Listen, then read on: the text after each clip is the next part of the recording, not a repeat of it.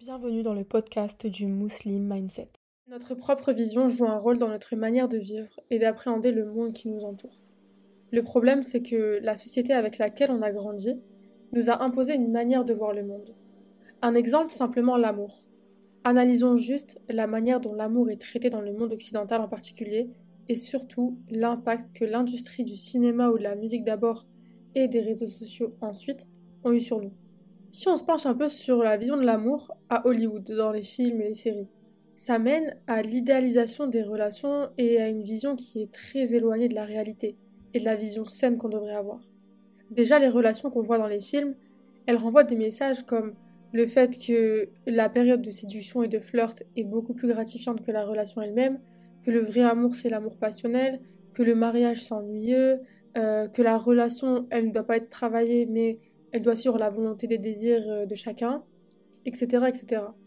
On retrouve aussi cette culture dans le monde de la musique, qui va accentuer la tristesse des peines de cœur, par exemple, euh, la représentation particulière de la femme. On le sait très bien, on le voit dans les clips de rap, par exemple, ou dans les chansons en général. Euh, le fantasme des relations superficielles et encore bien d'autres choses. Et tout ça, ça a eu une influence inconsciente chez les êtres humains, on se retrouve aujourd'hui avec des divorces pour des futilités, des mariages basés sur du superficiel, de la tromperie et j'en passe. Les critères de base pour trouver la bonne personne se concentrent que sur ce qu'il y a en surface et non sur l'essentiel. C'est ça le problème. Et l'argent prend aussi une place trop importante au détriment des vraies valeurs et principes. Sans compter que la famille se met aussi à rendre les mariages difficiles pour des raisons de critères nationalistes ou encore de statut social, etc. On a aussi ceux qui se lassent rapidement de l'autre, parce qu'ils restent dans une mentalité fixe et ne font pas les efforts nécessaires pour soigner la relation. Et ce que peu personnes comprennent en fait, c'est qu'une relation stable, ça se construit, et l'amour lui-même se construit. Il s'agit plutôt de l'amour rationnel qu'il faut trouver, plutôt que l'amour passionnel. Pourquoi? Parce que l'amour rationnel, il mène à une vie commune saine, à l'épanouissement de chacun, euh, à la construction d'un amour en Allah qui ne fera que renforcer l'amour que vous avez l'un envers l'autre. N'oublie pas que le mariage, ce n'est pas le filtre qu'on voit sur les réseaux sociaux des couples parfaits. Notre génération, elle a tendance à trop romantiser le mariage et la vision qu'on s'en fait. On a une vision biaisée du mariage. Les jeunes d'aujourd'hui ont tellement envie de se marier. Et c'est bien, c'est sunna. Mais la réelle question, c'est veulent-ils se marier pour les bonnes raisons? Ce qu'ils veulent en général, c'est cette image qu'on nous vend euh, des couples parfaits qui matchent leur outfit, euh, qui font le tour du monde à visiter les plus belles plages, les plus beaux pays, etc. Le problème, c'est que cette vision, elle est fausse. Ok, dans un couple, il y a ces choses-là, il y a le bonheur, il y a les moments qu'on partage, etc. Mais sur les réseaux sociaux, les gens ne partagent que le côté positif. Et vous ne verrez jamais les, les responsabilités qui vont avec, par exemple. Si toi qui m'écoutes aujourd'hui, tu veux te marier, n'oublie pas l'essentiel et les clés d'un mariage réussi.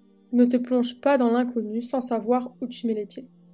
Le mariage, le mariage jeune surtout, c'est une bonne chose. Mais tu dois avoir conscience que cette décision vient forcément avec des responsabilités.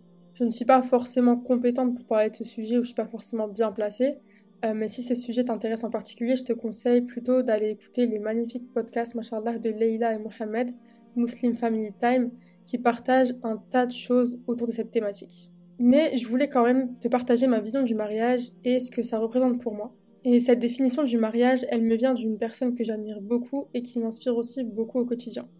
Cette personne m'a dit un jour que le mariage représente une élévation spirituelle, une nouvelle étape dans ton cheminement, le projet d'une vie qui te permettra de te préserver du mal et d'avancer dans ta vie avec une moitié pieuse et la bénédiction d'Allah. Le mariage, c'est avant tout l'extension de soi, à travers une personne avec qui tu seras dans la compréhension totale, et que même les jours où ça ne sera pas le cas, le maître mot sera la communication. C'est avoir une relation saine et un amour fort en Allah pour l'autre ce qui vous permettra de n'avancer que dans le bon sens, Inch'Allah. Et ça, dans toutes les facettes de ta vie. Se marier, c'est rendre heureux, être heureux et satisfaire Allah. Et si je peux te donner un conseil, ça ne sert à rien d'idéaliser une personne ou de vouloir la connaître à 100% avant de se marier. La majeure partie du travail, elle se fait après. Ça ne sert à rien de plonger la tête la première dans les relations hors mariage, dans l'espoir de satisfaire tes désirs ou encore de visualiser un potentiel avenir avec une personne. Tout ça, ça n'est qu'une illusion. Et bien sûr, c'est une ruse de shaitan. Et c'est là où les nouvelles générations ne trouvent pas la force. C'est au moment de faire les causes pour maintenir des relations saines et patienter. On veut tout tout de suite. C'est le fruit de la société de consommation. On est conditionné au plaisir immédiat et à la satisfaction de nos désirs. Mais concentre-toi sur ta propre personne, tes propres objectifs et visualise ta vie de rêve. Comme on dit, le mariage complète la moitié du dîner, la moitié de ta religion. Mais n'oublie pas que la première partie reste toujours à perfectionner, constamment. Alors ne néglige pas cette partie de toi et n'essaie pas de combler tes manques par une moitié qu'Allah t'accordera au moment où lui il le voudra.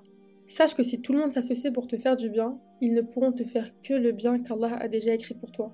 Et sache que s'ils se rassemblaient pour te faire du mal, ils ne pourraient te faire que le mal qu'Allah a écrit pour toi. Les plumes ont été levées et l'encre a séché. Et dans tout ça, on oublie souvent la patience et le tawakkul. Placer sa confiance en Allah. Le tawakkul, c'est une partie essentielle de notre foi. Et le comprendre et l'appliquer correctement est ce qui nous aide à naviguer et à traverser la vie. D'abord, la compréhension exacte du tawakkul n'est pas simplement basée sur l'idée de confiance, mais aussi sur la reconnaissance par l'homme du fait qu'il est une création imparfaite de Dieu, ce qui limiterait naturellement sa capacité à surmonter seul les défis de la vie sans Allah.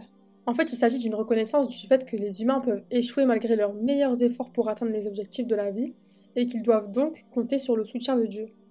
Pour ça, en tant qu'humain, tu dois t'efforcer de renforcer ta relation avec Allah, et de ne pas laisser les efforts de la vie négliger l'obligation de dévotion envers lui. Parce que quand tu réussis dans la vie, tu ne dois pas non plus tomber dans l'arrogance en pensant que le succès est obtenu seulement grâce à tes efforts personnels. Aussi, le tawakkul ne signifie pas qu'il faut s'en remettre uniquement à la volonté de Dieu. Ça peut également signifier respecter et adhérer à la loi causale que Dieu lui-même a créée dans l'univers. Car la volonté de Dieu ne se produit pas de manière magique.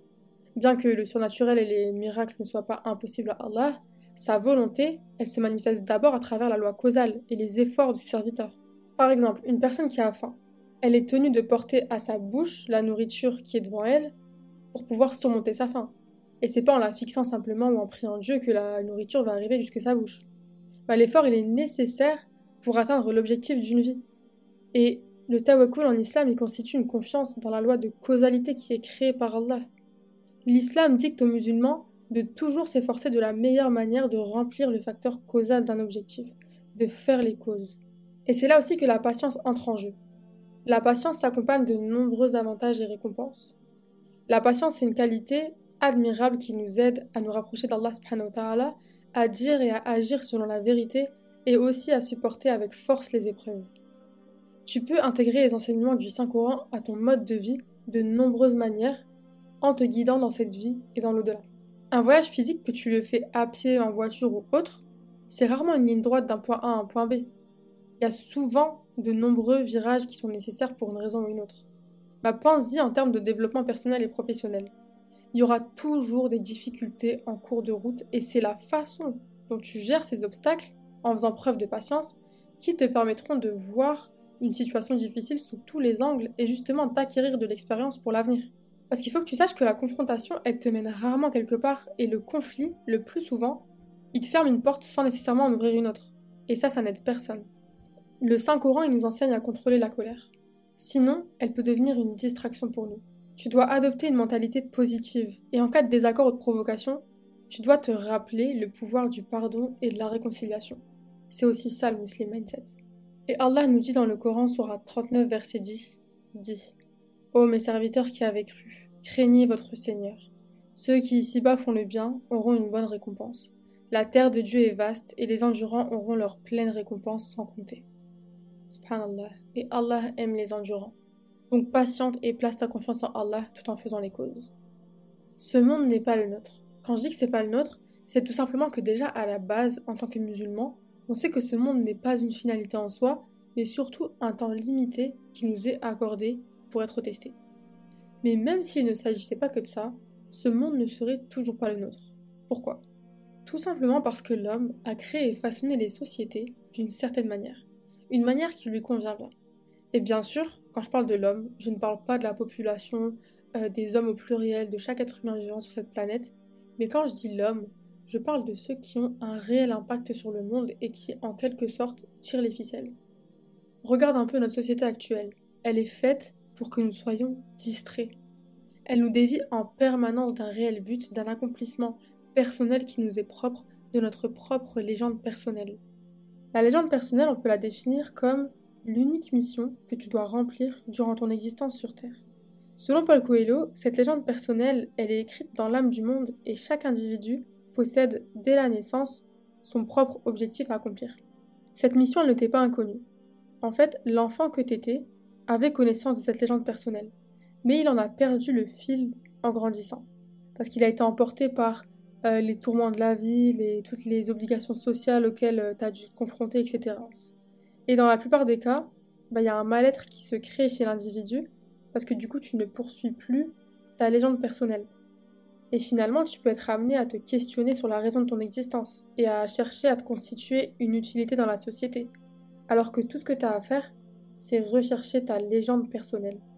Et dans le livre, ce que j'ai beaucoup aimé, c'est que l'auteur, il nous parle pas de courir après cette légende personnelle, de, de secouer, enfin de remuer ciel et terre pour, euh, pour la retrouver. Mais il nous dit plutôt d'observer les signes et d'écouter le langage du cœur. Et il nous dit aussi qu'au final, il y a beaucoup de personnes qui se sont installées un peu, qui se sont habituées à leur routine quotidienne et que ça leur va très bien, qui veulent pas forcément écouter les signes ou le langage du cœur et que bah, ils vivent un peu leur vie de manière passive, mais au final, ça leur va. Mais ça reste quand même primordial de garder ce contact avec son cœur, avec le langage du cœur, et de rechercher toujours, même si c'est de manière passive, cette légende personnelle pour atteindre l'épanouissement qu'on recherche tous. Et aussi notre but ultime en tant que musulman, on le sait, c'est le paradis, c'est satisfaire Allah.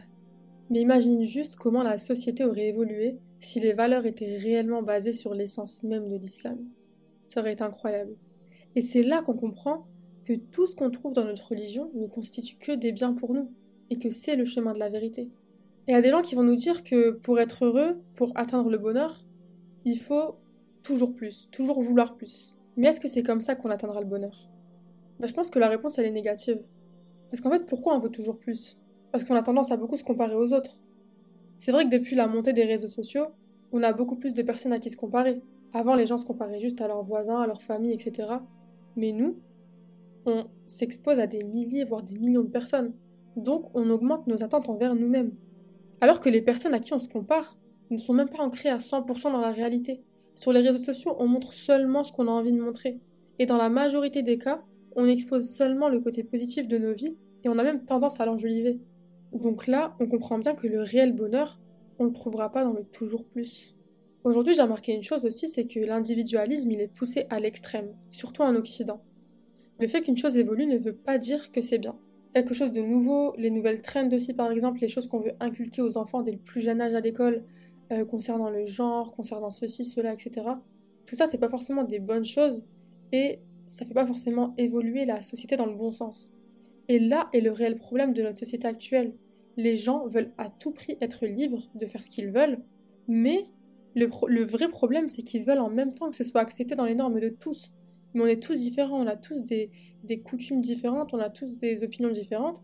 Et le problème, ils veulent que tout rentre dans le moule de tout le monde en fait, mais ça marche pas comme ça. Il y a beaucoup de choses qu'on normalise.